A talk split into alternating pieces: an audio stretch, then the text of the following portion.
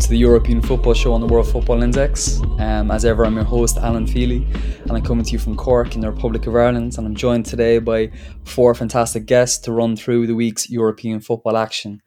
There's a lot to get through, so I'll waste no time.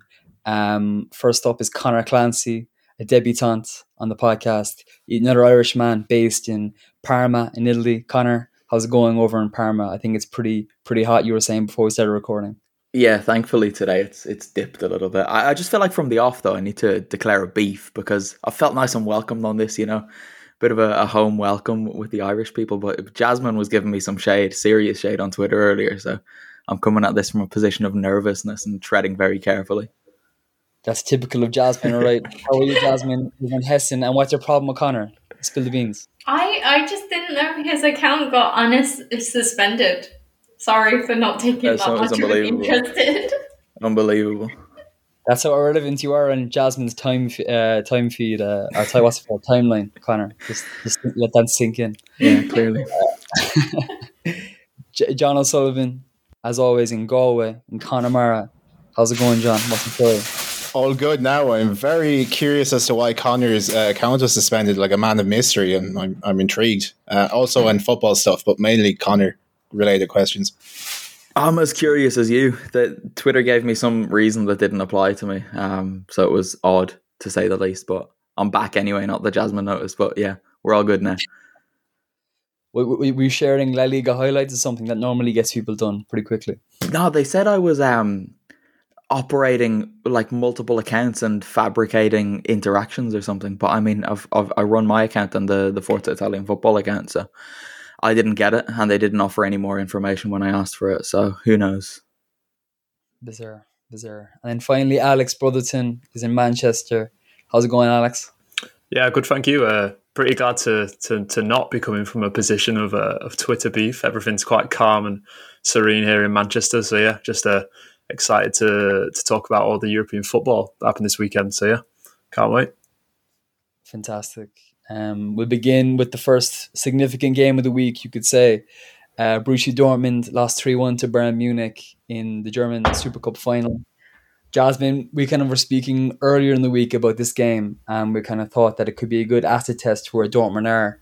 Many have tipped them as serious title contenders this season it's not been a stellar week for them. And I know that, you know, as someone who, who holds Dortmund uh, dear to their heart, that must have uh, hurt you slightly. Um, as well as losing that game to Bayern, they also uh, lost 2 1 to Freiburg, uh, while Bayern Munich went and beat Cologne 3 2 at the weekend. Quite a, a thrilling game there. Um, Serge Gnabry with a brace. Uh, what did you make of this week for those two clubs and this game in particular? I mean, if it was an acid test for Dortmund, they didn't pass, did they?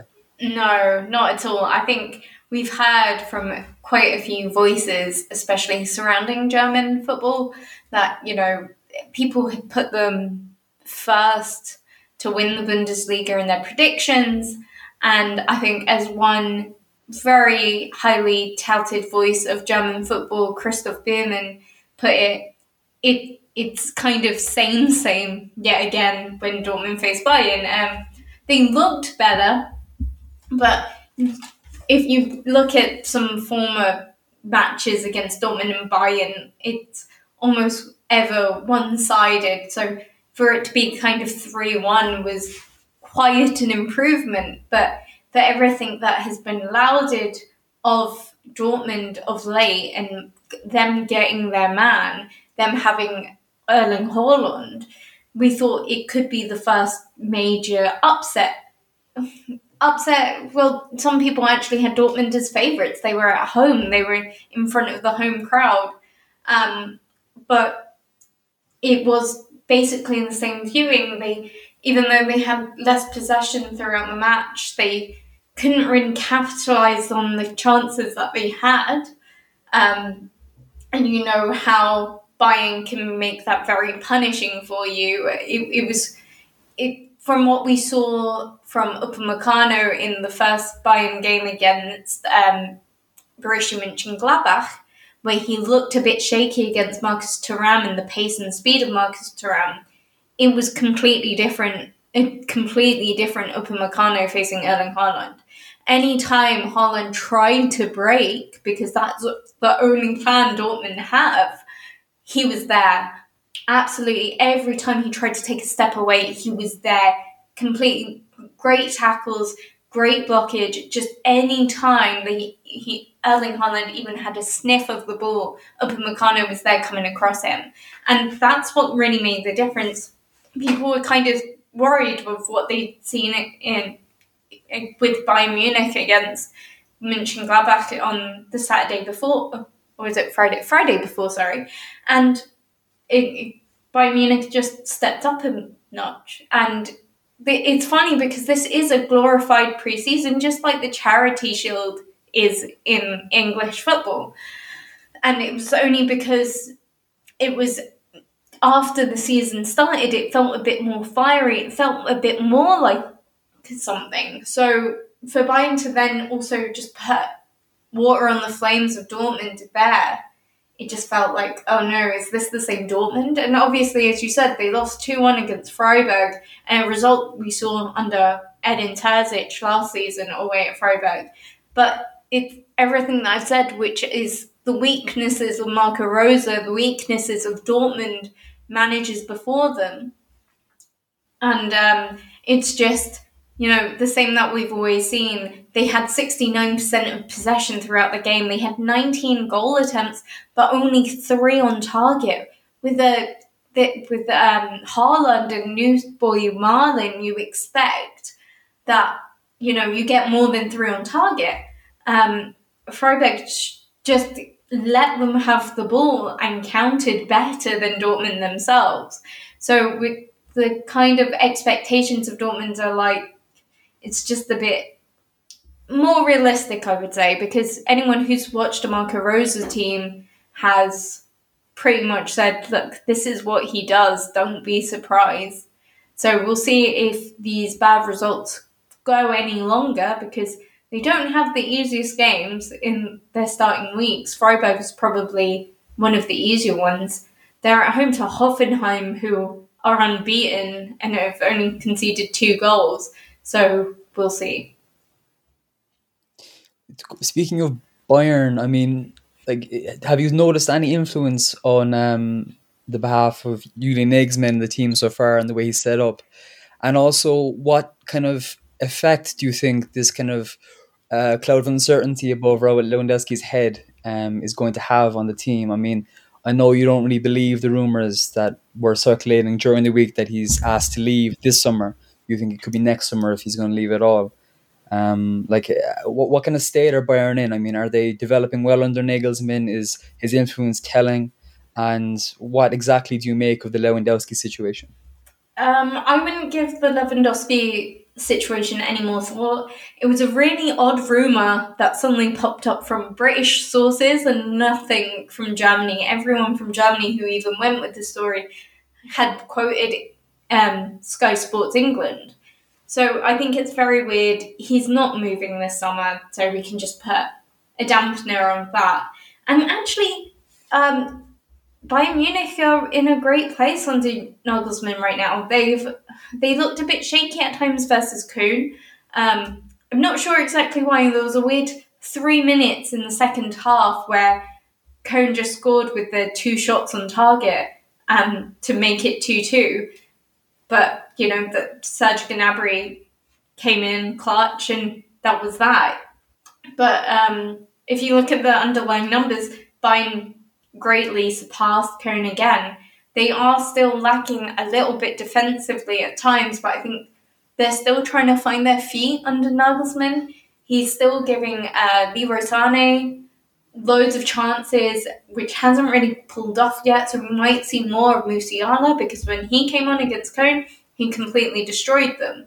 There was a little bit of defensive weakness on that his side, but everything that can be fixed with a little bit of coaching. Um, but yeah, they're in a really good place. They're obviously unbeaten, and also we're seeing new contracts for Kimmich, who's signed for 2025, who was a bit of a doubt to sign. We're probably going to see the same for uh, Goretzka as well.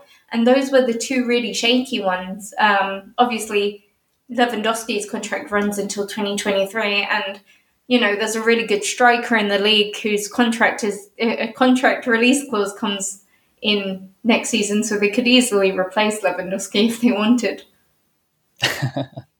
yeah, that would be typical of Bayern, wouldn't it? Picking from uh, from Dortmund and that kind of almost I don't know human centipede like fashion that the uh, the Bundesliga seems to have.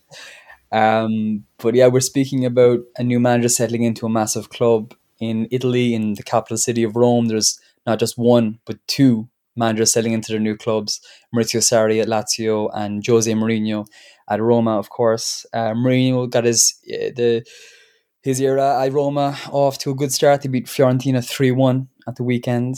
Um, Tammy Abraham very much involved in that game and Lazio got their Maurizio Sarri era off to a 3 1 victory as well uh, against Empoli. Um, what did you make of this, Connor? Uh, both games. Is the influence telling on both teams already? Is there optimism in the eternal city that these two kind of quite high profile country coaches can deliver success for the respective clubs? I think there's definitely optimism, particularly in the in the case of Mourinho at Roma. But above all, it's just excitement, excitement of the unknown. Because, I mean, in Italy, we know what Mourinho's like. We've not seen him here firsthand for about ten years, but Italy has remained kind of obsessed with him, even when he's not been here, because of what he did with Milan or with Inter, rather, winning the only treble in Italian football history. So he's still held in really, really high regard. And one thing that we we seem certain of that that he's going to bring to this Roma team is fieriness. And I mean, in preseason they were they were involved in I think two mass brawls, and their first game of the season. Uh, against Fiorentina, both teams had a player sent off, and there were four goals in all. So it does look like Mourinho is going to bring that excitement to Roma. And I'm not necessarily sure that it's a bad thing for them. One thing that has always been leveled at Roma I mean, from back as far as when there was Rudi Garcia, Luciano Spalletti, all of these coaches, was that they could at times be a little bit spineless, you know, a little bit weak. Um, I don't mean to sound like AFTV, but you know what I mean. They, they had this reputation of of folding and not like coming together as a group. And I think with Mourinho, they they will do that initially, at least. Who, who knows what the long term impact will be? And then uh, across the city at, at Lazio, Sarri we, we know what he's going to do. He's going to have that Lazio team playing a really, really nice brand of football. This is probably the closest squad to the Napoli squad that he has had since he left Napoli. I mean, the Chelsea thing was was odd, and then Juventus was even odder. But this this Lazio team do appear built to give him what he wants. I mean, up front you've got Ciro Immobile, who who scored 36 goals, not last season, but the year before. And before that, 36 goals was a Serie A record, and it was broken by Gonzalo Higuain under Sarri. So it does look like he's going to be able to get Immobile firing again. Sergej Milinkovic Savic is a perfect Maurizio Sarri midfielder. You've got players like Manuel Lazzari at wing back as well, and they've brought in Elseid Hysaj as well. So you would think that Lazio will do well. Roma too, although Mourinho can be a little bit more unpredictable, I suppose. But with with Serie A this season, I mean, sky's the limit for both of these sides because there's so much unknown at the top of the table that who knows? Come May, we might have a, a battle in the capital for the title, or they could be competing for the last Euro, Europa League spot. It, it's it's a big mystery and it's it's very very fun. I'll go to you in a second on Sarri, John, because I know you're a big fan of the uh, the chain smoking tactician. But just first on on Roma, Connor, like what would constitute a good season for them under Mourinho? Like he obviously isn't, you know, speaking as forthrightly as he did back in the day when he'd rock in claiming he was a special one. Like he's been quite realistic in his press conferences, talking more about you know, process driven development, that kind of thing, focusing more on performances and then the results that come with that, as opposed to claiming he's going to bring titles to the club. Um, although he definitely still has a bit of his spikiness left in him. But what, what it seems very open in Italy, like you said. Like I mean, I know there's the Seven Sisters, mm. um, historically were you know the big seven, you could say. Like it really does seem to be an open title race this season. We'll talk more about you know Napoli and, and Juventus and of course Inter later on. But just what's the expectation in the capital city in Rome from these two clubs? I mean, with Roma especially, what's what do they want this season? What do they expect will happen? I think it's really difficult to judge, but the the ceiling of what's possible is is limitless. I mean, the Scudetto is not an impossibility, but the bar of what is a minimum expectation is quite low. So there's a lot of room for him to maneuver there. And I think if if Roma missed out on the Champions League, finished fifth or sixth, but were competitive throughout the season, I don't think that will be the end of the world.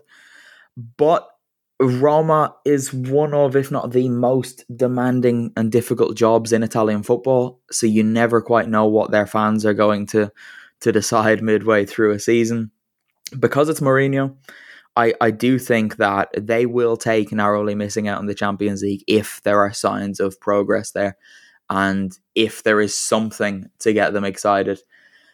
Lazio, I, I think it's probably much of the same, but the expectations are probably a little bit less. Um, but yeah, Mourinho, I, I would be I would be hopeful that I've not predicted them to finish in the top four, but every time I think about it, my opinion kind of changes. But yeah, I, I think that a competitive Champions League push would be accepted for this season at least.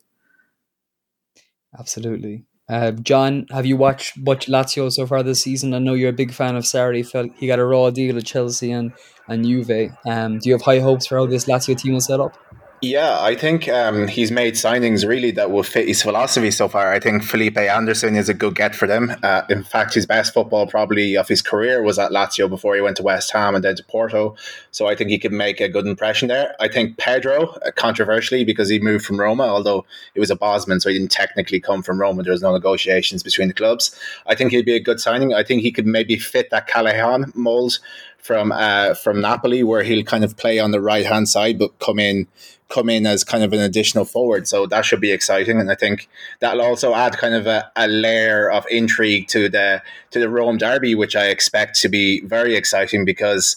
I could easily see Mourinho being snarky about uh, Sarri being one of those poets that he likes to call one of those kind of people who is uh, very dogmatic in their adherence to attacking football. And I can imagine Mourinho making a big deal about that. I also uh, I also got to watch uh, to watch Roma last night, and I was very impressed with Tammy Abraham, but in a way that you wouldn't really associate with him. You know, the narrative around Abraham is he is like, you know, he's your very old school meat and two veg number nine. He'll get on the end of things, but he mightn't necessarily create things. Well, you know, he had a very big hand in uh, two of Roma's three goals. He got an assist for Mkhitaryan after a really elongated uh, VAR check, and then he had a big role to play in Veretout in Veretout's first goal. So it's really interesting to see how he'll adapt in Italy. But like as debuts go, I think he did really well, and I'm, I'm sure the goals will come. So that will just make uh, the top four race, as, Car- as uh, Connor mentioned, just so interesting in Serie A. And I think really out of the top five leagues, it'll be the most interesting this season. I can really, really struggling to pick a winner, but not only that, to also pick a, a, at top four. Um, so yeah, I'm really looking forward to it, and it was a good opening weekend. Also with Juventus dropping points, but also uh, kind of thinking they got three points with a late Ronaldo goal ruled out. So there was so much entertainment in only the first game week. Yeah, absolutely. Um, you mentioned Mourinho's previous jibes about poets and artists and that kind of thing and how football is it made for them really. I mean one man who definitely would be considered a poet and artist of football and is of course a long-term rival of Mourinho's is a guy who apparently was inspired watching fleets of geese uh, over the summer in, in terms of redeveloping his Manchester City midfield Pep Guardiola. Um, they beat Norwich City 5-0 at the weekend. Absolutely stunning performance. Jack Grealish got his uh, his maiden goal for his new club uh, wasn't exactly the finish of a hundred million pound player, you could say, but uh, a good goal nonetheless, and it's got him off the mark. Um, what what do you make of his introduction into this Man City team, Alex? I mean, where do you think he's going to be played? Is he, is he going to be at number eight, or is he going to be a, a wide forward like he has been for, for Aston Villa, and then very for very briefly for the England national team?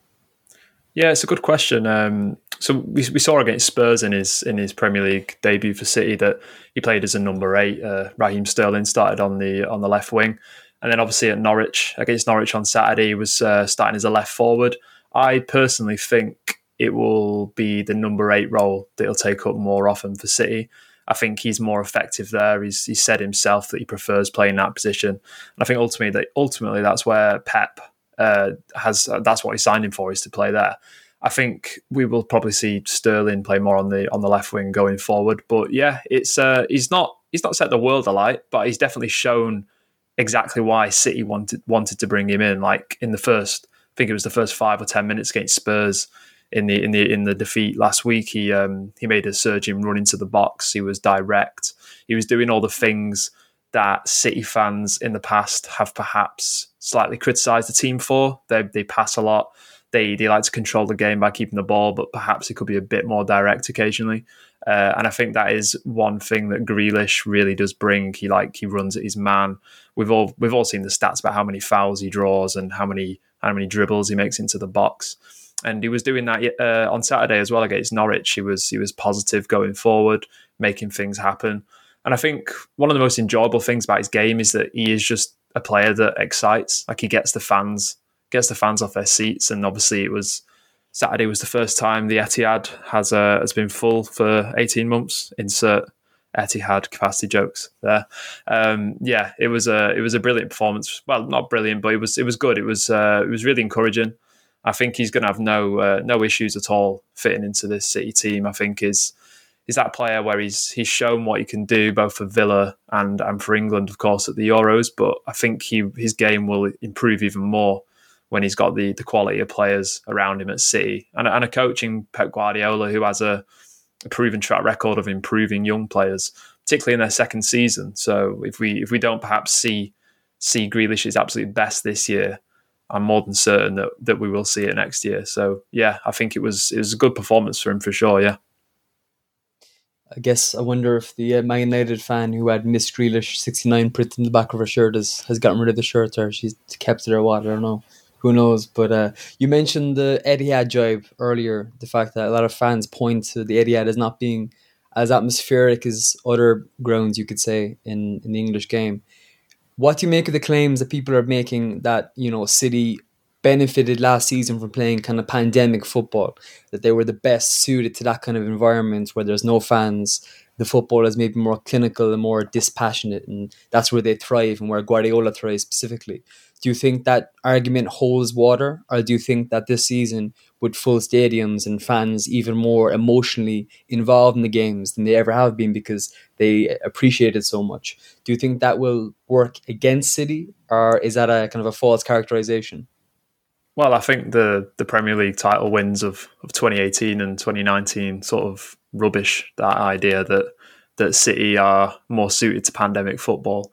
Um, I mean, I think it, it's it's true to an extent that I think certain grounds are easier to play at when there's no fans. I think it's probably wasn't an entire coincidence that that City uh, fairly easily dispatched Liverpool at Anfield last season. Of course, Liverpool weren't at their best, but I think when you go to places like Anfield and the crowd's right on top of you, it's hard to communicate. It's it's a very intimidating atmosphere. I think it's a lot easier for any team, not just City, to um, to go to places like that and, and get a result when usually they might struggle.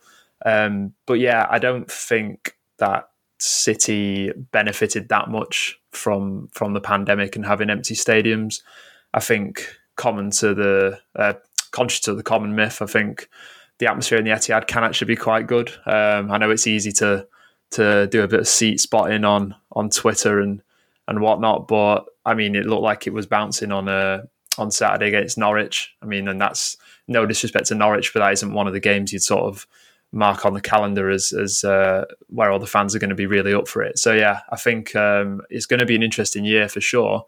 But I, I, expect City will be up there. It'll be a uh, up there right at the top. I, I don't think they'll they'll see a tail off really from uh, from other clubs and uh, other stadiums being full again. I think it's if if there is a tail off, I think if anything, it will be due to possibly the striker situation. Maybe other teams will suss out the false nine system a bit better, as we saw Chelsea did last season. Unfortunately for us, but I think, um, yeah, I, I, don't think the the claim that City benefited from uh, pandemic football really holds that much weight. If I'm if I'm being honest.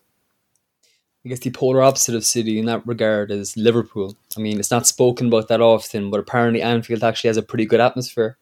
Um, it's not something they like to go on about at all. It's kind of it's, it's something just be just talked about sometimes. But uh, but it was definitely in evidence on Saturday morning when Liverpool beat Norwich to or sorry not Norwich Liverpool beat um Jesus Liverpool beat Burnley 2 0 sorry at Anfield um they've started quite strongly John uh what have you made made of their start I mean Jurgen Klopp doesn't have glasses anymore uh, it seems to be a bit of a refreshed Liverpool team the impetus is back behind them with the the full crowds and stuff how big a difference do you think having the fans back at the stadium makes to Liverpool's success on the pitch, and how strong do you think they could be this season? Not been t- talked about much as title contenders in comparison to City or to Chelsea. Do you think that they have what it takes to kind of mount an outside bid? Um, yeah, I think along with City and Chelsea, they're in the three teams that will be in the title race, in my opinion. Uh, Liverpool's fate is more in the lap of the gods than City and Chelsea, I think, just because they have maybe a lesser squad. I think their first 11 is as good as any, but they probably do have a lesser squad than those two. So, uh, them being in, you know, going deep in the title race will be caveated with whether they can keep key players fit. If they can, I'd be very confident that, you know, they can stay the duration of it and be there, thereabouts come May. Um, as for the game itself, yeah, it was a continuation of a good start. They weren't sensational, but they were comfortable victors. They were probably maybe at 70, 80% capacity. They kind of felt like at times that they kind of drifted through the game, but whenever they kind of turned up the intensity a notch, uh, they had much too much for Burnley, who actually started quite well. And uh, I thought Dwight McNeil, who was linked to Everton recently, was quite impressive. But, you know, once Liverpool kind of established a foothold, they had much too much for them. A very interesting part of this game was uh, the use of their fullbacks. Now, obviously, Andrew Robertson and Trent Alexander Arnold have set records for fullbacks for assists in the Premier League. But what was interesting about this was the variation in their play. So they were coming infield and they were going outside, and that was shown in their two assists. The first assist was uh, Costa Tsimikas to uh, Diogo Jota, a lovely cross from the left flank, maybe in the manner of a more traditional fullback, you know, hitting the byline and swinging it across. Whereas the second goal, which was beautifully crafted for Sadio Mane, included Trent Alexander Arnold basically giving the assist from an attacking midfield position, very central, which was facilitated by Harvey Elliott playing very wide out in the right hand side and holding the width. So it was a very interesting variation in their play. And you know, Alex will be will be familiar with this uh, with the inverted wing backs that Manchester City often use. Celtic fans will also be very aware of it because Ange Postecoglou does that there at Celtic Park as well. So it's nice to see Liverpool, you know, have the options to attack teams either inside or outside. So yeah, it was a it, it was a much deserved win. Um, I think you mentioned the atmosphere in the stadium. I think for a counter pressing team who try to play with a lot of intensity, I can well imagined that that could really help in terms of you know adrenaline and in terms of driving the players on to make that next challenge. So. Uh, it, it, was great to see the fans back, and it was. All, it's also strange, but that goal was the first goal Diogo Jota scored in front of a full Liverpool crowd. And likewise, that was Thiago's first appearance at a full Anfield, despite the fact that he's been at the club for over a year. So uh, on so many different levels, it, it was uh, it was a nice a- afternoon's work for Liverpool. Um, and I think they'll only be strengthened as certain players such as Fabinho and I mentioned before Thiago come back into the team and establish themselves once again. So uh, it, it's an exciting time, but again, that's predicated on players staying fit. And next weekend against Chelsea will be a much much more stern test of uh, Liverpool's credentials than than a Burnley team who are probably going to be where they always are, 16th or 17th come the end of the season. You know that I love Thiago Alcantara, um, a Spaniard of Brazilian parentage. Do you think that this season he could be really a game changer for Liverpool? I mean, he's kind of got up to the speed now of the English game. He's fully fit. You know, could this be a season he explodes and shows what he can do and proves a lot of doubters who maybe you know, dismissed him last year, that they're incorrect and that he is a top quality player. Oh, absolutely. I mean, if you look at the last 10 games of last season, Liverpool won eight and they drew two, and they improved they improved levels upon levels. And I'd attribute that to two things. I'd attribute that to three things rather. I'd attribute that to actually having a set a settled centre half pairing, despite the limitations of Rhys Williams and Nat Phillips. At least it was a bit of certainty in a season of mass uncertainty. Um, I'd also give a lot of credit to Fabinho returning to the number six role. He's comfortably Liverpool's best player in that area, and he really kind of copper fastens their defensive resilience by you know patrolling that area in front of the back four. And the third thing is Thiago moving to a more uh, a more number eight role to which he was more accustomed to in his career. The context of his early, in inverted commas, struggles in the Liverpool jersey was the fact that he was playing much deeper because uh, that team was readjusted with Fabinho going into centre half. So that kind of ruined the rhythm that they had built up. So as soon as he kind of moved into a role in the team that he's more accustomed to, I thought he was superb at the back end of the season. And if he can stay fit for the duration of the season, I think up with like Kevin De Bruyne and Kante, he can be one of the most effective uh, midfielders in the Premier League. And if, if you look at that Liverpool team, I think for a long time people would have said maybe that their only real weakness was they didn't have a lot of craft in midfield. But now you see they have Thiago there, who who I think will be superb. They have Naby Keita, who's always been good for Liverpool. He just hasn't been able to string games together with injuries. So if he can stay fit, that's another great option to have. And then I mentioned him earlier, but young Harvey Elliott, who's only he's only just gone 18, and you know he's diminutive in stature, but he was playing against the most physical team possibly in the Premier League, and he stood up to it and he showed all of his technical prowess. So he's a player maybe that can can see a bit of game time this season as well. So suddenly it looks like they have a lot of creativity in their midfield, whereas before they mightn't have. So, yeah, I think that Thiago can be a big factor for Liverpool this season, but it just kind of depends on him staying fit, which, you know, throughout his career, maybe he hasn't had the most unblemished record when it comes to injuries. Very true. I think whether whatever happens, Liverpool will be there or thereabouts come the end of the season. I don't think we can say the same thing for Arsenal, Jasmine. Um, they had a very poor beginning to the season after losing to Brentford 2 0. They lost to Chelsea 2 0. Um, a very strong looking Chelsea. Before we talk about Arsenal, I want to ask you about Borussia Mönchengladbach, who are your German team. They also had a very bad start to the season. They lost 4 0 to Bayer Leverkusen at the weekend. What's going on? Like, what have you done that's uh, that's cursed your teams to this extent? Hey, I would remind you, Darmstadt did pretty good at the weekend, actually. That was the only one they drew 2 2 against Hamburg. Anyway, um, uh, Gladbach, I mean, their first two games have been top six teams. They've got the champions, which they drew 1 1, and it was a great result to get that. I mean, it was.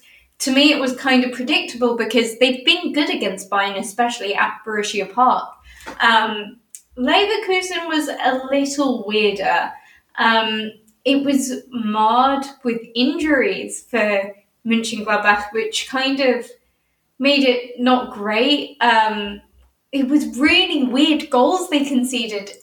Uh, Yann Sommer, who everyone saw out really outplay himself during the Euros for Switzerland, um, and also in the last match against Munich, he suddenly completely messes up and the ball goes off his shin in the third minute into the goal to already be 1 0. And then Patrick Schick, who also had a very good Euros, um, doubled their lead before 10 minutes in.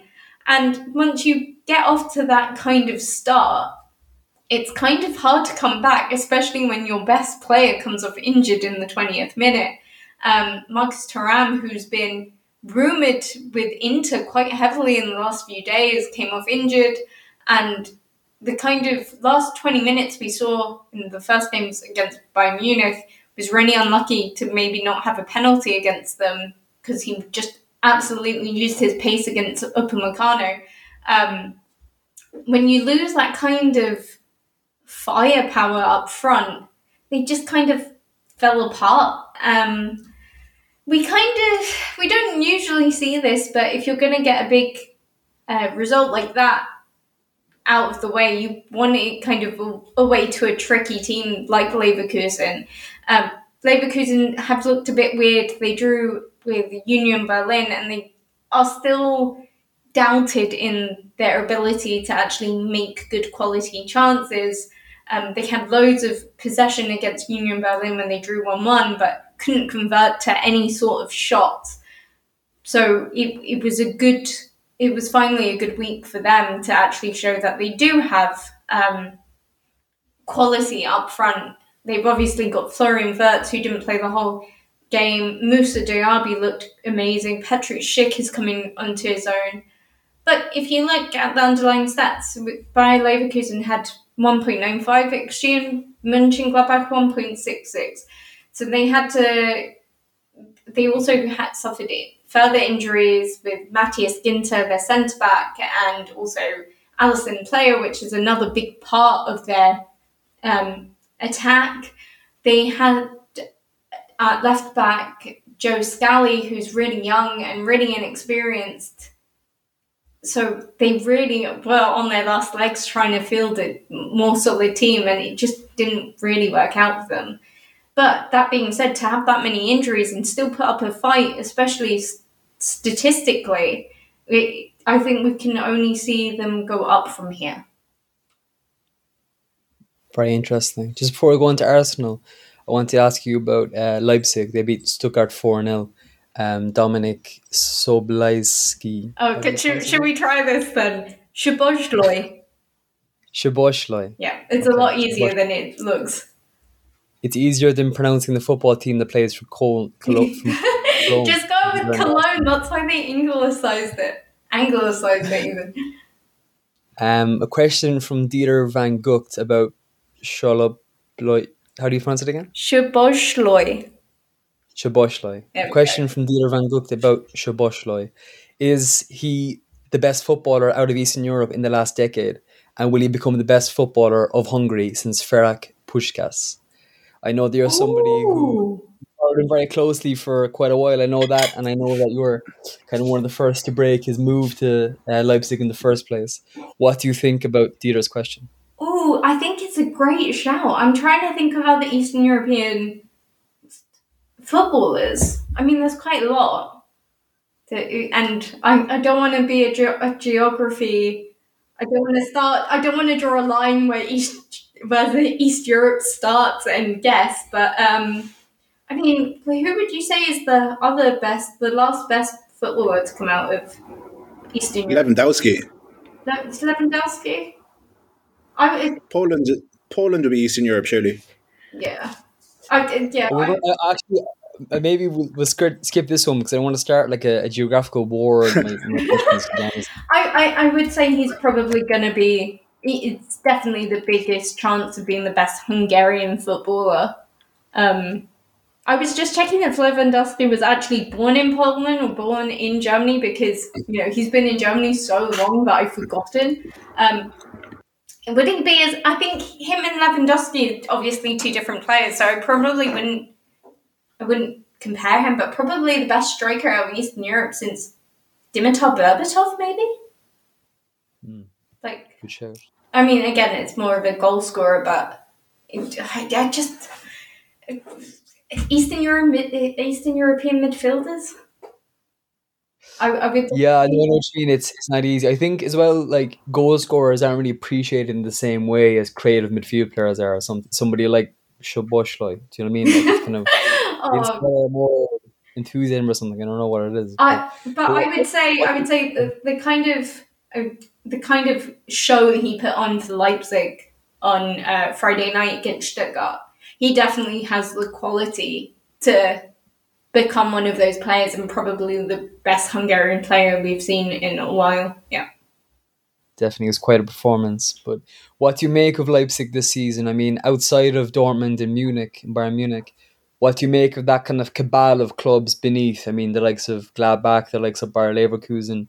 Who do you fancy this season to kind of, you know, either pressure the big two or kind of take a serious run at it themselves, you know? Well, my prediction was Leipzig would come second to Bayern Munich. And after they lost 1 0 to Mainz, I was kind of. I, I was kind of doubting myself, but they didn't start Szoboszlai against Mainz. And in the last kind of five, ten minutes, they threw everything at Mainz. Um, in the end, they only had two shots on goal. It was kind of that they somewhere in in between the counter press and playing with possession. Under under Nagelsmann, they became a lot better at possession football, and I felt like going with Jesse Marsch, a very RB branded manager, might like hinder them somewhat to kind of adjust, and we saw that against Mainz. Um, but then against Stuttgart, they they were so aggressive, and it, it's a testament. And they also had the quality of Szoboszlai that I would say, yeah, this is the team to try and take Bayern on. Um, they, there were times in that match where you had Forsberg missing really good shots, Andre Silva and Nkunku sometimes as well, like just missing shots, and you're just like, oh, is this gonna happen again? Um, but then, yeah, you, if you have someone like the quality of Szoboszlai who can score from a 0.02 xg from a free kick from 25 yards out, then slight that will turn. There are still some teething problems, and you can see it because of that kind of transition period. But if they rely on their individual quality a little bit more, and Andre Silva starts getting to his Eintracht Frankfurt self a little bit more, then we'll probably see less of those problems. Okay, very interesting. And Arsenal, I mean, like it wasn't a game they were expecting to win, but it's really not been a good start to the season, has it? I mean, what do you make of the kind of questions being asked of Mikel Arteta, given how much money they spent this this summer? I mean, do you think that he's under pressure already, or do you think that there's an acceptance around Arsenal that you know they're quite a way off challenging for even the top four at the moment? Yeah, I think it, it's it's a sorry old state at Arsenal, and it always seems to be. Um, I don't. I've said this time and time and again, and I'm just a bit like, I think we've messed up the last few transfer windows. I'm not saying particularly this transfer window has been awful, but I think some of the deals that have been made in the last three years, Emery era and Arteta's first like transfer window, there has been mistakes and there has been Deadwood being brought in. We have loads of players, but not anyone that sticks out so far. Um, and it, it's kind of worrying that, yeah, you're going to have injuries, you're going to, you know, it's not always going to become, be this bad. You're not going to have three players out with COVID, but I would just like to see a change to maybe deal with the fact that four of your first teamers are out or to, to, to try. Um, we saw really good points of Arsenal in Arteta's first season against the bigger clubs. And mainly because even though they looked awful on the pitch, the back three, back five tactic they would use would nullify teams and they would hit on the counter break, counter attack and that worked. And the stubbornness to not try that ever again is really, really damaging. If there was just a little bit more of a defensive setup, Tierney wouldn't, against Chelsea, Tierney wouldn't have to feel like he has to protect Mari from Lukaku, leaving that left wing just completely open for crosses, completely open to attacks from that left side. Um, you know, and it, it was just a little bit more painful. It, it's just everything. I don't want to sound like a broken record, but everything about Arsenal is pain. Um, it just is. And you have to also be like, I know breakthrough cases of COVID happen, but for those three players to have COVID in the manner of which we do have to start asking questions are these players vaccinated? Has everyone been vaccinated? Is there an initi- initiative to be vaccinated to stop this happening? Because we had two players out, that's fine, that will happen. But then suddenly Ben White a week later, which is what COVID is essentially.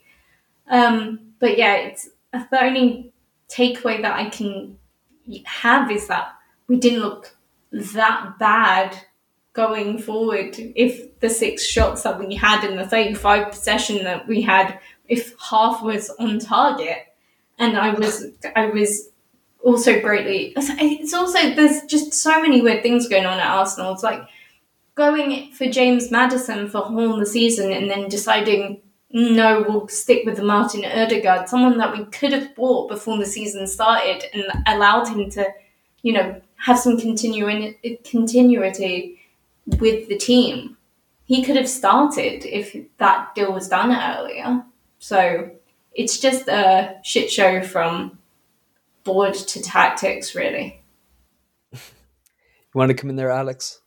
Yeah, just to just to touch on uh, on Jasmine's point about um, uh, are the Arsenal players vaccinated? There has seemed to have been in the the last week or so. There's been some stories coming out basically that a lot of Premier League footballers are actually quite hesitant uh, to get vaccinated. I saw that um, Steve Bruce um, spoke to the Guardian about this uh, at Newcastle. Uh, a couple of his players have been have been quite like fairly seriously ill. I think Karl Darlow, uh, the goalkeeper, spent about a week in hospital over the summer, and uh, he lost two stone in in a, in a few days in hospital, and he's therefore not been able to really train or, or play any part in Newcastle's season so far. And so there does seem to be a bit of a hesitancy from Premier League players and players lower down as well. I know that Middlesbrough have had a bit of an issue with this as well, where they just don't want to get vaccinated. Um, so I don't know if that's obviously it's it's uh, at the moment it's, it's people can choose. So it's it's what do the clubs do? They can they can advise their players to get vaccinated, and a few of the managers like Neil Warnock at, at Middlesbrough have publicly um, encouraged players to get vaccinated. But I guess uh, clubs are stuck in a sticky situation in that sense because they can't force them to. Um, so yeah, it's just it seems to be not not not necessarily an Arsenal specific issue. It's a it seems to be a wider issue that's only really come into the fore in uh, in the recent weeks. Certainly complex. You wanted to come in there, Jasmine? Yeah, I mean, um, I think quite a few people know my brush with COVID in the last few weeks. Um, not me having it, but the team that I support through connections that the outbreaks that has happened in not only just the club that I follow, but um, across German football as well. There's quite a few initi- it's not initiatives per se, but some clubs have taken it a lot more seriously than others, and I think some clubs also understand that if they're asking their fans to be vaccinated before they come in, we've seen this at Köln, who their first game they only allowed a thousand unvaccinated players come in, um, and now from game week two they've only will allow vaccinated or recently recovered fans in. And you've got um, if you ha- go through that kind of thing in your ground, then they probably expect your players to be vaccinated too. Otherwise, it's hypocritical. But we've seen the kind of same things happen. Dortmund have been so strong on the vaccination front. Most of their players, a good 92%, were vaccinated, and the two that weren't or choose not to um, got COVID and have missed out. Uh, we saw Mainz that it was around 11 players and three coaches. Some were vaccinated, and in like the case I've had to go through was vaccinated too. But um, yeah, we it, we've seen some clubs take a more initiative stance, making it their lives slightly harder, like we've seen in the NFL, for instance, to get vaccinated. And some that haven't really pushed players kind of just said, "Oh, it's there. You should go. You go. Look, vaccinations. We're doing vaccinations this day, but that's it." And players as much as I love to give them a lot of them a load of credit, some of them just don't care enough to realize what it actually does. Definitely, it's going to be interesting to see how they manage that as they move into what will hopefully be a, a post-COVID world in the in the near future. But uh, but coming back to the football, obviously we mentioned that Arsenal game they lost to Chelsea. Uh, Romelu Lukaku was phenomenal. You know, he was really you could quite see that he was kind of relishing his moments, you know, being the main man, being the big money signing, the highest paid player at the club, I believe. Like he seems to be a different animal completely to the one that left Manchester United for Italy and Inter Milan.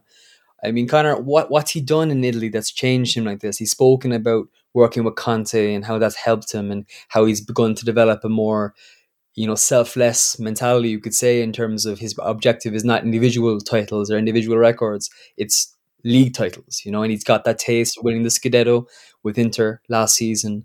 What is it about him that's changed, do you think, that's taken him from being a very good, but you could say inconsistent and maybe unappreciated striker to being one of, if not, you know, the best and most informed centre forwards in the planet right now? Yeah, I think it's a it's a combination of not only his mentality, which obviously is is an Antonio Conte thing, but also in terms of his physicality because there was an undiagnosed problem that he had when he was playing in England and it basically meant that things that he were eating weren't sitting right with him and it had him completely out of shape although he didn't look it if you compare photos of him when he was at Manchester United to photos of him now since as soon as he arrived at Inter, they they diagnosed this problem and changed his diet to suit it. You can see just how much better in better nick he is now, and it, it it's unbelievable the, the transformation. And you still get people who quite clearly haven't watched Lukaku kick a ball for the last two years, going onto YouTube and finding these these compilations of uh, of bad touches, um, all wearing an Inter shirt. But I mean, over the course of two years, name me a bad or a professional footballer other than probably Leo Messi who's not had six or seven bad touches, and it's his his understanding of of what other players are supposed to be doing as well is is striking to me. So I watched the the first half of that Arsenal Chelsea game at the weekend, and this is Lukaku's debut. And before he scored the goal, I think there's about seven minutes played. Arsenal had a throw in, and Lukaku's turning around, pointing, telling all of his players, "Right, you, you're supposed to be here. You're supposed to be here. You're supposed to be here."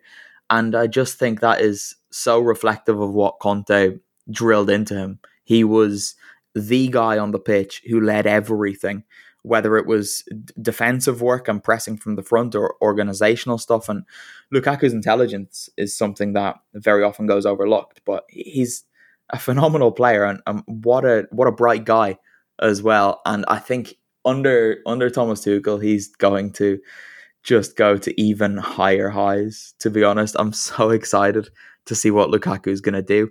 I'm equally devastated that he's not going to be doing it in Serie A anymore because he was a joy to watch. And the the subplot that developed in Milan as well between him and Ibrahimovic was was something else. But in the end, I mean, Lukaku came to Milan for two years, conquered Milan, conquered Italy, beat Ibrahimovic, beat Cristiano Ronaldo, and now he's gone back what he would call home to Chelsea. And I think with him there, Chelsea are probably Premier League title favourites now, aren't they? You'd imagine, yeah. And Champions League favourites, mm. who could even argue I don't think I've ever seen a team picked apart like Inter were this summer. Um, their Scudetto winning team being ripped apart. It seems obviously Conte leaving, Achraf Hakimi being poached, Lukaku going. You know, rumors linking Lautaro Martinez also with a move away. They won 4 0 against Genoa on the first day of the season and the first game of Simone Inzaghi's uh, reign. How strong are they still? I mean, like, there's been a narrative about them that this team has been, as I said earlier, kind of ripped apart but do they still have what it takes to retain their league title? Do you think? Last season, if if this Inter side competed in in Serie A last season, I'd probably say no. This season, I'm really not sure. I do think people have been wildly overreacting on Twitter, believe it or not, based on a 4 0 win over Genoa. Because, I mean, that old Alex Ferguson thing came into my head during the match, which is, lads, it's Genoa. You, you don't need to do all that much to beat them. I think they've visited the San Siro to face Inter specifically now seven times without scoring a single goal or taking a single point, and the aggregate score over those last seven visits is twenty five 0 to Inter. So you can see the the quality of opponent that they were up against. Um, on top of that, Davide Ballardini is coming to the end of his time there, just based on his career, specifically at Genoa, where he's been in charge, I think three or four times. He he never coaches a club for more than 40 games. He's already on 27 at Genoa and he's working under a president who the last time he sacked him about 2 years ago said that he was a useless coach and an idiot. So we see what's happening at Genoa. It, it's the same cycle all the time as long as Preziosi is there. But on Inter, it was hard in the first 15 minutes to not get quite excited about it because they were moving the ball very, very quickly they didn't look like they missed Lukaku and Achraf Hakimi, but they will because those players dug them out of so many holes last season. And now, okay, you've got Matteo Darmian playing as, as right wing back. He was their hero on a couple of occasions last season. He's not the same player as Hakimi, who's arguably the, the best player in his position in Europe. At left back now, they've got Federico Di Marco, who is again like an, an Inter boy. He's come through. He's finally back after some successful loan spells with Parma and, and Verona, and he'll probably do well, but he is not at Hakimi's level. Edin Dzeko, as good as he was against Genoa, again, I have got to say, he was playing against Genoa. And for the last two years at Roma, Dzeko was was not very good. He he turned it on in Europe on occasion, but week in, week out, he looked like a player who was very much past his best. I think that Dzeko could easily score between 10 and 15 goals for Inter this season, a few important ones in big games, but ultimately, that is a downgrade. Um, you saw, I think it was Gabriele Marcotti was saying that all of these positions they've they've downgraded. Dzeko's nowhere near Lukaku's level. Calhanoglu's come in again was amazing against Genoa, but he's not as good as Christian Eriksen, who's probably unfortunately not going to play for Inter again. Simone Inzaghi is, I'd say, the third best or fourth best Italian coach. One of the ones better than him is Antonio Conte, who's gone. And like I mentioned with Hakimi being replaced by Darmian, or Dumfries now as well has come in, and they're just not at that level. So in any other season, let's say the Inter don't have a chance. Personally, I think they'll be battling to finish in the top four with those six other teams. Everyone's just going to be battling for that first. And then in March and April, we'll have an idea of who's going to be challenging for the title. I don't think Inter will do it, but usually 80 points in Serie A is enough to to win the title. Last season, Inter got 91, but Milan were second on 79, so 80 points would have won it.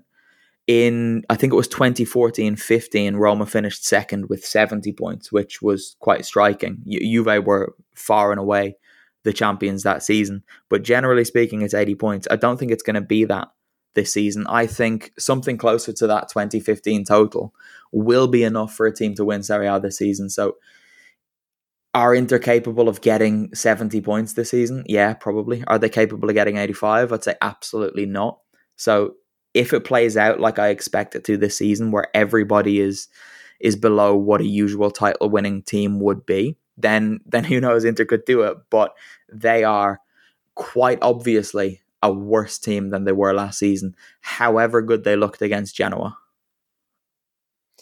Atalanta beat Torino 2 1 away from home. Napoli beat Venezia 2 0 at home. I mean, there are two very different clubs. You could say one is perfectly run, one is slightly more chaotic.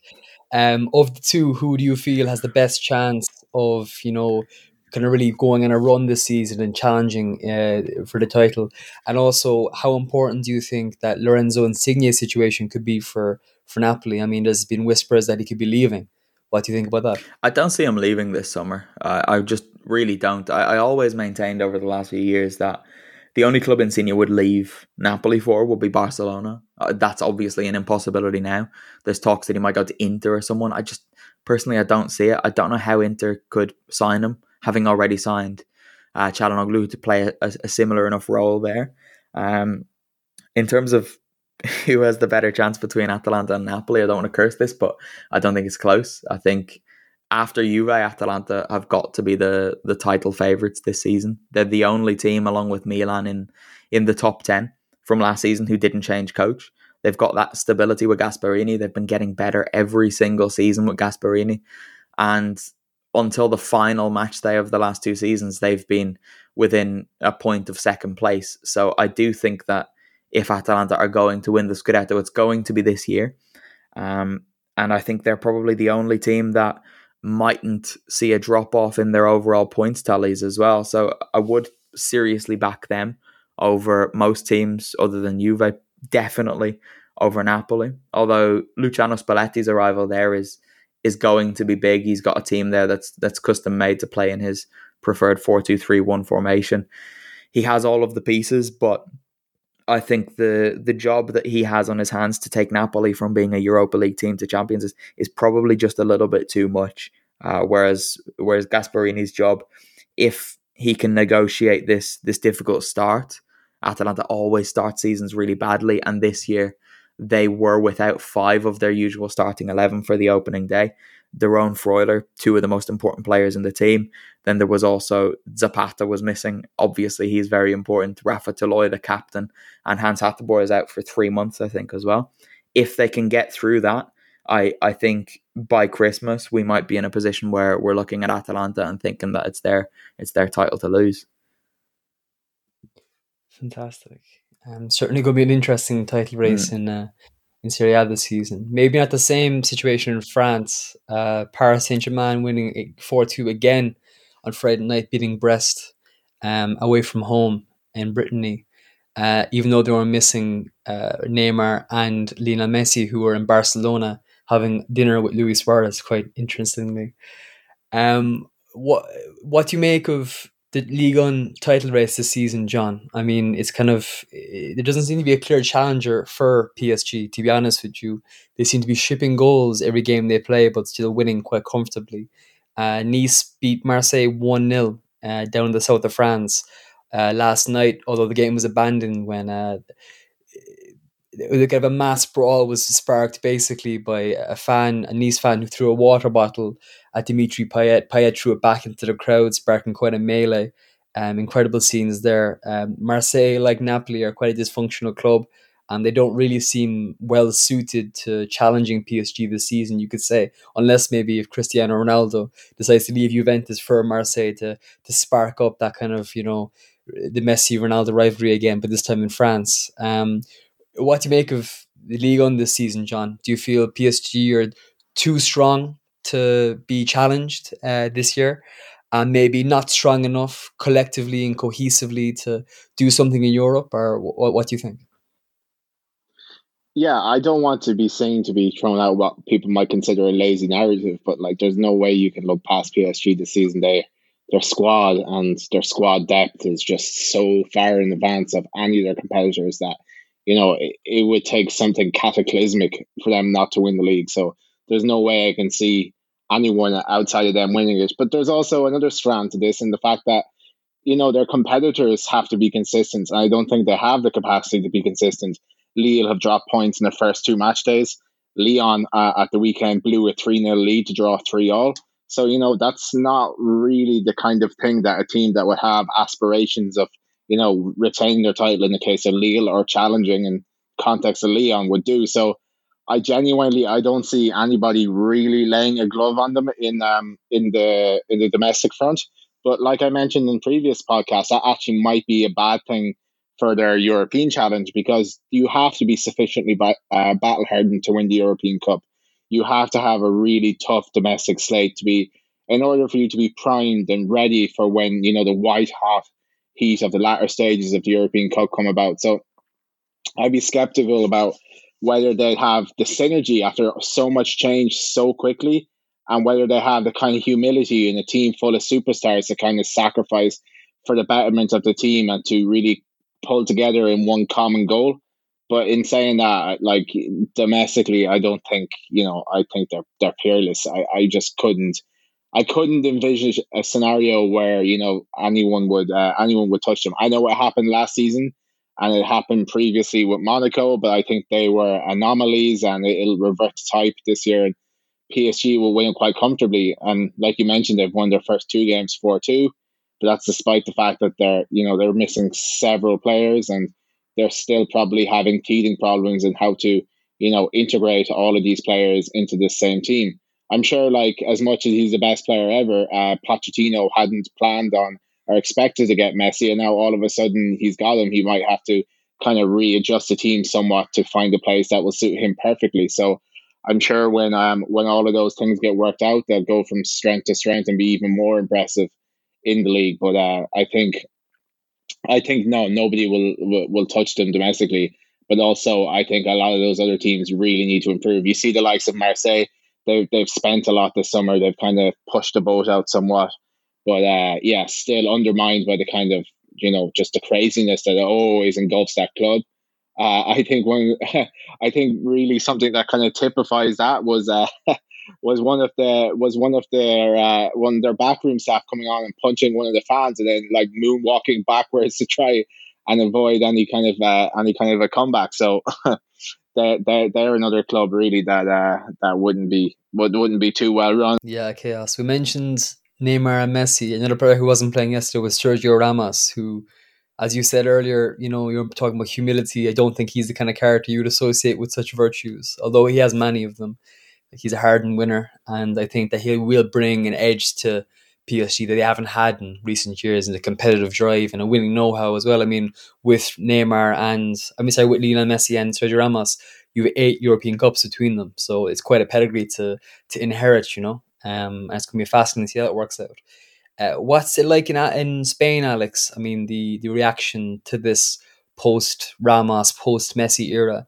I mean, you've arguably two of the biggest personalities to have played in La Liga in this millennium um, have gone in the same summer. The captain of Real Madrid and the captain of Barcelona, leaving on free transfers for the same club. Um, it sparked quite a you know crisis of identity, you could say, in Spanish football, um, and in Spanish football Twitter as well. You could say. Um, how do you think the league has adapted to losing such such megastars? I mean, yeah, it's been a it's been a slightly strange start to, to La Liga.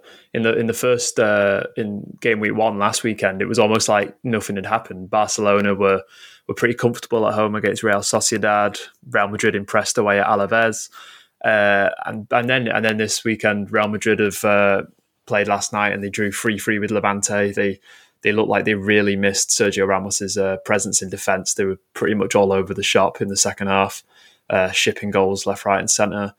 And in Barcelona, they really struggled at Athletic Club on a, on Saturday night. It looked like it was the kind of game where they just needed Messi to come and sort of save the day, as he often has done. In fact, last season it was it was away at Athletic Club where they uh, went behind early on. Messi scored a double uh, in the set, uh, later on in the game to to rescue the win for them.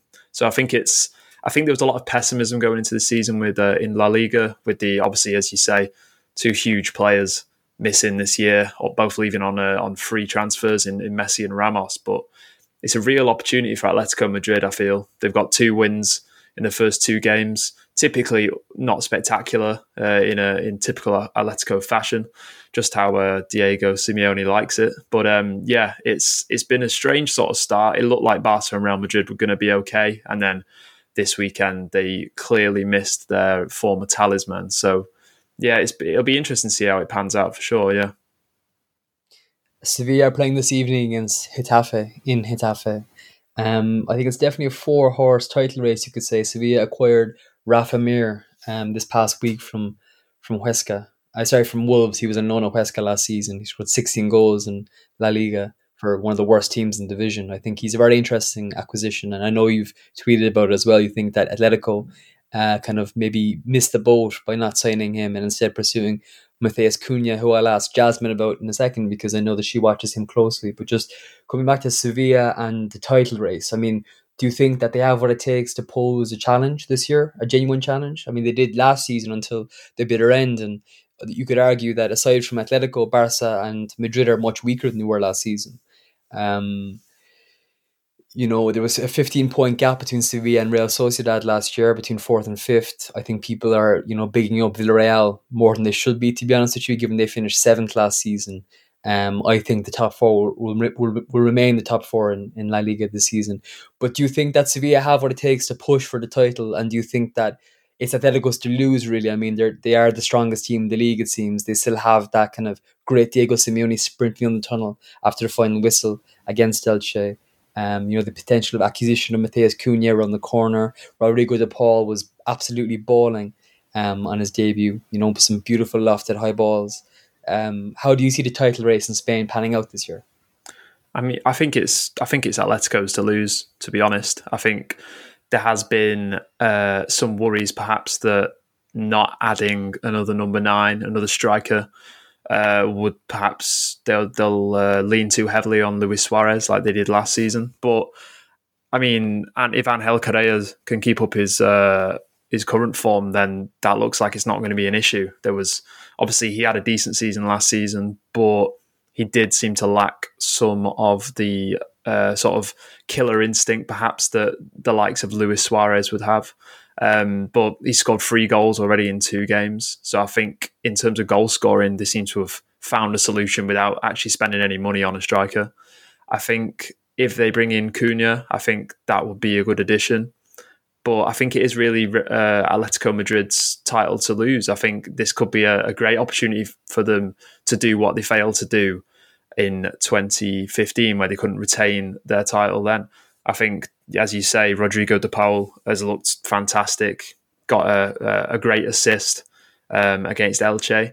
I think that's a it's a really good signing. It's the kind of player they needed to kind of link the, the midfield with the attack, which was apart from uh, Marcos Llorente last season, that was an area that they perhaps struggled with sometimes. So I think Atletico Madrid should be the favourites.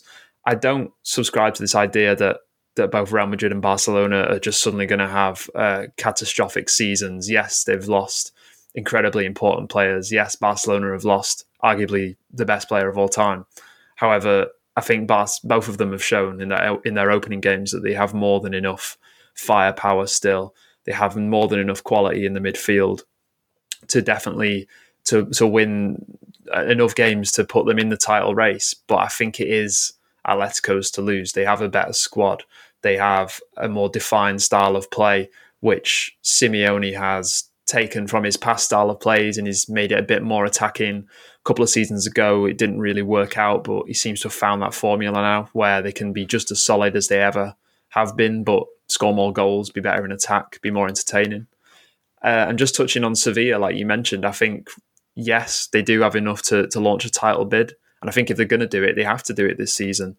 Obviously, with Real Madrid not being as strong as they usually are, they've got Real Madrid, as I said before, they, they were shipping goals like crazy in the in the game last night.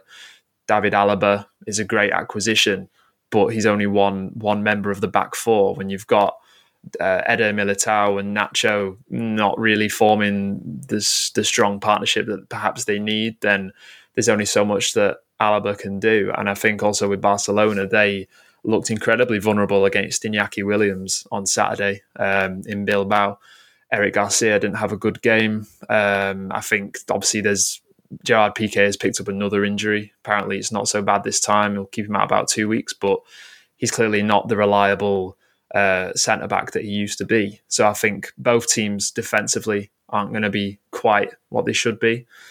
It'll be interesting to see how Barcelona get on in attack in a in a strange sort of way. Last season, when uh, Lionel Messi was was absent through injury or suspension, Barcelona actually looked quite good in attack. Perhaps the likes of Griezmann, uh, Philippe Philippe Coutinho, uh, Ousmane Dembele when he's back from injury might maybe feel a bit less pressure, might a bit more freedom to to do what they want to do rather than uh, fitting in with what Messi wants.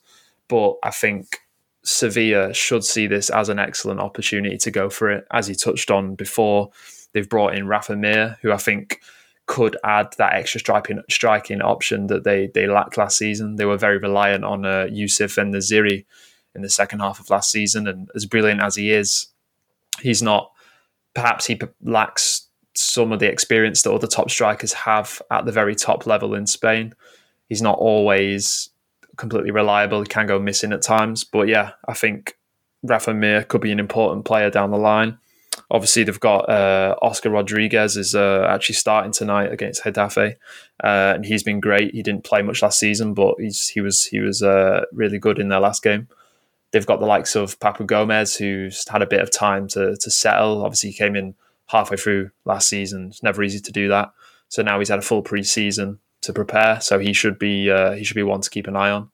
And obviously, you got the likes of Lucas Ocampos, Jesus Navas, uh, and, and, those guys who we know how good they are. And I think it's another it's another year under Julen uh, Lopetegui's belt. He knows this Sevilla team very well now. Obviously, they won the Europa League a year ago. I think if there is a time where Sevilla are at their peak, and perhaps some of their title challengers aren't really at theirs. I think it's now, and I think Sevilla Sevilla fans will that they won't go in expecting to win the league. I don't think when you play in the same division as Barcelona, Real Madrid, Atletico Madrid, you're never going to go into a season expecting expecting a title. But I think they will, at the back of their minds, they'll be thinking, you know what, this is the year we've we've got to really go for it. If we don't do it this year, next season Barcelona might be stronger. Real Madrid might have sorted their defense out. So I think it's it's not now or never. Of course, it's not, but it's a really good opportunity. Having said that, I think Atleti are favourites. Yeah, definitely. It's going to be an interesting title race in Spain as well. Jasmine, I know you have to go quickly. Just want to ask you um, your thoughts on Matheus Cunha possible acquisition um, of him going to Atletico Madrid. How do you think he'd fit into the system under Simeone? And do you think that he'd be able to challenge Suarez for a starting role, or would he be purely be kind of a backup striker? I think he will be a backup striker. I know we've talked about this um, a little bit when it was first surfaced. Um, I think he's a great talent. He's 22. He's the closest thing to Neymar that you're going to get. Um, I think he's been a bit unlucky in Germany, especially at Leipzig. I think he needed a bit more time, um, but he's done well for Hertha considering what Hertha is. He's one to one attacking is great. He presses really well. Um, he's fast. He, he's good at decision making after dribbling. Um, and I, the only problem that I have is where he'd fit in the back five. He's normally really he normally fits in a back four structure, and I'm not sure where exactly Simeone will play him in a back five. Um, that's my only concern with him. I really wanted him for Arsenal. I know Leeds were really, really trying for him, but it was probably just a bit too expensive for him. But yeah, I think he's a great talent and could probably do really well in La Liga. Yeah, big fan of all Brazilian footballers, so I'd love to see him there personally. Um, before you go, Jasmine, can you mention your socials so people can check you out after? Yep, on Twitter, I'm at Jasmine underscore BH1. And yeah, I should have more things coming um, that way soon on there. So yeah, keep an eye out. Fantastic. Thanks a million, Jasmine. Thank I'll talk to you next week. See ya. Um, you mentioned uh, Papu Gomez there, Alex, in passing. Um, Connor, I know that Papu is somebody that you are a, fan of. Like, I mean, my Spanish team would be Sevilla. That's where my sympathies lie. So I'm a huge fan of him, and I'm also have a big thing for Argentine. So um, I'm really hoping that this season he could break through. I think he can. I think that you know it's always difficult adapting to a league midway through a season, like he did when he came in from Atalanta last last winter. And also, I know he hadn't played that much football in the first half of the season, but I think that this season he can be a pivotal player for uh, for Sevilla. What what does Papu mean to you, Connor? I've been um, fighting back tears since I heard he was first mentioned about ten minutes ago. To be honest, um, yeah, well, Papu is remarkable, and I, I, do think there were there were some signs of of that at the end of last season with Sevilla. But if he can settle in into this into this team fully, I mean, he, he could have a serious case at being the best player in, in La Liga this season because what he did with with Atalanta was was remarkable. I mean, it's almost beyond description. To be honest, he he was the pillar of this team who who went from fighting relegation to to going one 0 up against PSG in the Champions League quarterfinals. Yeah, and you know he was he was so key to absolutely everything they did. And when he when he left Atalanta, I mean, it's no secret that I'm an Atalanta fan. It's the most emotional I think I have ever felt about anything related to football in my life. It it was like it was worse than a a breakup. You know, the, the feelings I felt afterwards for days and for weeks were were horrible. But I'm still not quite over it, especially with the the recent comments from both Papu and Gasperini showing that there's still a little bit of um of needle there between the two, unfortunately. But yeah, I'm I'm very much hopeful that that Papu can do something with Sevilla. I was delighted to see Argentina win the Copa America because of him and because of Messi, and I'd be very very happy if he went on to win the to win La Liga in in Seville as well. Absolutely. Um, what's your take on La Liga this season, John, from the outside? Do you think that uh, Atletico are the team to beat, or do you think that there could be an outside challenge? I think, yeah, I think Atleti are the team to beat. I, I think they'll retain it as things stand. I mean, there was lots of talk of whether Saul Niguez would leave, but it looks like he mightn't. So if he stays and they can add Cunha to that, I think they've really they've replenished their squad without really you know, stripping things back and making it harder for the players to gel together. So I think they're the most stable base. Um, I think also Simeone is a better manager than Koeman. That that counts for a lot as well. I think Barcelona have their own issues. I wouldn't imagine that the players' morale is massively high, despite you know they've had two decent results in their first two games against you know quite good teams. But uh, if if it were to if I were to compare Barcelona and Atletico Madrid, I'd much rather be in Atletico Madrid shoes. Um, Real Madrid, they still feel like they're very very reliant on Karim Benzema for goals. So outside of him, despite Vinicius Junior playing well last night with two beautiful finishes, I don't think they have a plentiful source of goals. So to rely on just one person over the course of a 38 game season, I don't think I don't think is really fertile ground for for a title. So I would still have Atletico Madrid as favourites over them as well. Obviously, a lot could change in the context of Real Madrid in the final two weeks of the transfer window. I wouldn't say that about Barcelona because they're obviously so ca- cash strapped. So, you know, uh, Real Madrid could strengthen their arm between now and then. But if you were to ask me right now who I think will win the title, I would say it would be Atletico Madrid. They have the solid defense, and in Cunha, they're adding a bit of flair and pace, something that you could say sometimes they miss. If you look at last season, some players improved, I would say, exponentially. Llorente, you know, in terms of the goals he scored, was absolutely superb. Yannick Carrasco kind of reminded me of the player that I thought he would become after he came through at Monaco. He this rangy winger with a lot of pace and dynamism, and then he maybe didn't quite hit his straps like you would have predicted, and he went to China, but now he looks resurgent. He was also impressive, although in a different role at the Euros. So I think they have a lot going for them. Rodrigo De Paul was one of the best players in Serie A in terms of uh, progressing the ball. So it'll be interesting to see what they do with him, whether they play him in a central role or whether they play him, you know, off the flank, maybe cutting in off the left hand side if Simeone reverts back to his 4 4 2 shape. So I think they've added well to an already strong base.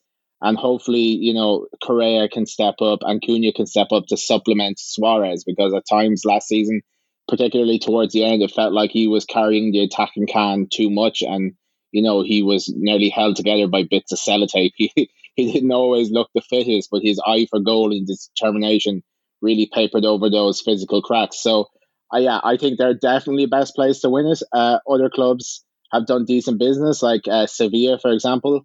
They haven't had any real big name departures. Some people say that Jules Koundé is still a target for Chelsea. So it'll be interesting to see if that happens and how they reinvest it. But in Rafa Mir, who is uh, who, who is a good player, like Alex alluded to, and I think in Eric Lamela, who who is a sturdy and solid player, who I think will will suit La Liga. I think they've uh, made some kind of cute acquisition, so I'd expect them to be around the top four, but not necessarily challenge for the title. So, like you said as well, I would agree with that. I think the top four will remain the same. Maybe the configuration will change somewhat, but Atletico Madrid, in my opinion, will be top of the tree come the end of the season. Yeah, I think that seems to be the most likely scenario. Although you know things do happen. It's going to be interesting to see how things develop. Gonzalo Montiel, uh, an Argentine signed from River Plate, uh, right back for Sevilla, and was presented this week. And um, when he was presented, it was funny because uh, all the Argentine contingent, Eric Lamela, Lucas Ocampos, Papu Gomez, uh, they all basically met him at the Sanchez Pizjuan. He gave him a tour and stuff. It was very funny. You know, the Argentinians always band together, it seems. Uh, you mentioned De Paul there.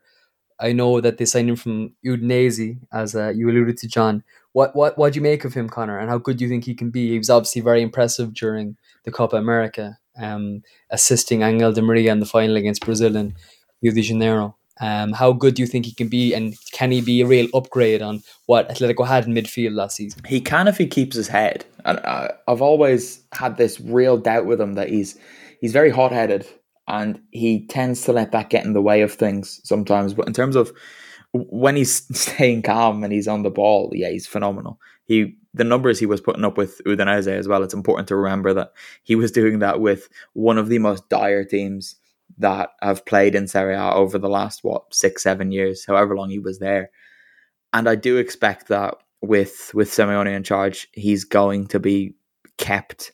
I'm not sure if under wraps is the is the right term to use, but he knows that if he does something stupid, there's going to be pretty bad consequences once he gets back into the dressing room. So I'd expect De Paul to have a big, big impact at, at Atletico Madrid. Yeah, the chances he can create. We saw last season with Atletico that very, very often towards the end of the season when they were just trying to get over the line, they just weren't creating the same chances that they have been creating early on. And they were almost trying to to force their way through with with De Paul in the team. Those chances will come, and with with Suarez ahead of them, they'll probably be put away. So I'd expect them to have a very very good time there. You mentioned Udinese. Uh, they drew 2 0 with Juventus in the opening day of the Serie A season. Um, I just want to finish off on that.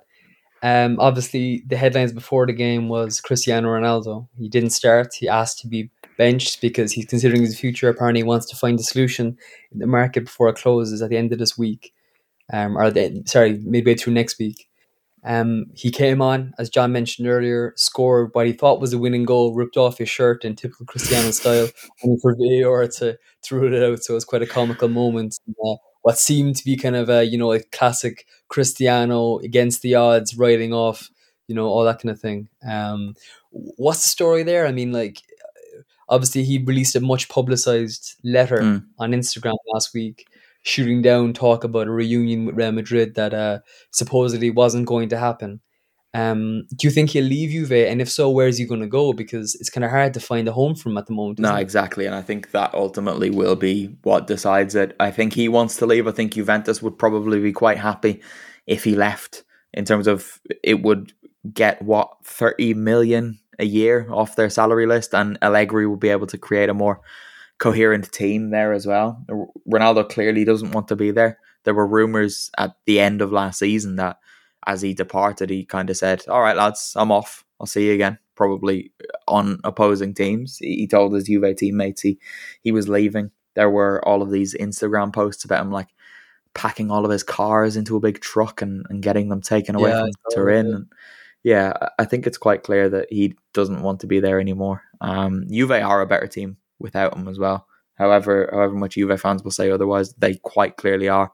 You saw that in the first half against Udinese in particular. Paulo Dybala was actually allowed to to be himself and to play the way he wants to play, and he was he was brilliant. But ultimately, I, I think Cristiano Ronaldo is unfortunately going to stay with Juventus for another year, and he'll score some goals against Udinese, Genoa, Sampdoria, and take his shirt off and, and celebrate in his in his usual manner. But I, I think as long as he's at Juve, he's going to to continue to to hold them back ever so slightly. Dybala was captain too, right? Which is unusual Yeah. because he's one of those players who I, who, who I think of as a child, even though he's he's a man at this point. He's older than me, like, but he just has that youthful kind of lost boy quality to him, doesn't he? Mm. Like, but uh, but where do you think he Ronaldo could go if he did leave? I mean, what's the word in Italy? Where where do you think he can go? I mean, Madrid have been ruled out. Like PSG, you can't imagine going there unless Mbappe were to leave, No. and that doesn't seem to be the case uh, this summer. So who does that leave? Do you? I don't think it leaves anyone, to be quite frank, which is why I just don't see it happening. All of the talk in Italy was that there was there were links with with PSG at the beginning of the summer. More of the focus, which was being cited back to Spain, and from Spain sometimes being cited back to Italy, was there were talks of a Manchester United return, a Sporting return, but Sporting was was never going to happen this summer. Realistically, United was was possibly more more likely, but obviously that's not happening now. Some people bring up Manchester City's name. Don't quite understand that. I think it's just because they they follow the the path of money and and who could possibly pay him. But especially with PSG having signed Messi, I do not see anywhere in Europe that that Cristiano Ronaldo could go, and I don't think he has any desire to to leave Europe just yet either. So for that reason, uh, I don't see him leaving Juventus, and it's not through a wa- uh, a lack of wanting on anyone's part. Yeah, I think he's on, as you said, 30 million euro net, but because of the Italian tax Mm. Any other country, that would be 60 million gross, which is an astronomical figure for a player of his age. And I think that, yeah, I mean, obviously the furor over Messi's rival at PSG would have definitely gotten under the skin. I don't care what anybody says. He's definitely annoyed by that. He's definitely feeling Mm. jealous and feeling envious. So I don't think he'd countenance leaving Europe, as you said, and going into semi-retirement in the US uh, at this moment in time, you know yeah, I think it'd be too too much of a blow for his ego. But uh, but yeah, that's all we have time for this week, guys. Thanks so much for joining me. Uh, can I get your socials, each of you, so people can follow you after the episode is over? Uh, I'll start with you, uh, John. So yeah, you can follow me on Twitter at notoriousjos. Perfect, Alex. Uh, yeah, I'm at Alex underscore Brotherton on Twitter. Fantastic. And Connor, your now infamous uh, Twitter account, as Jasmine alluded to earlier. Yeah, I'm what- at Con where can find you? at Con J Clancy for now. We'll see how much longer I get before they ban me again for no reason. Perfect. Thanks a million, guys. I really appreciate it. Another fascinating week of football. Um, and there's more to come. So enjoy. I hope you enjoyed the podcast, guys. If you did, please share it and enjoy the week's football. And we'll see you next week.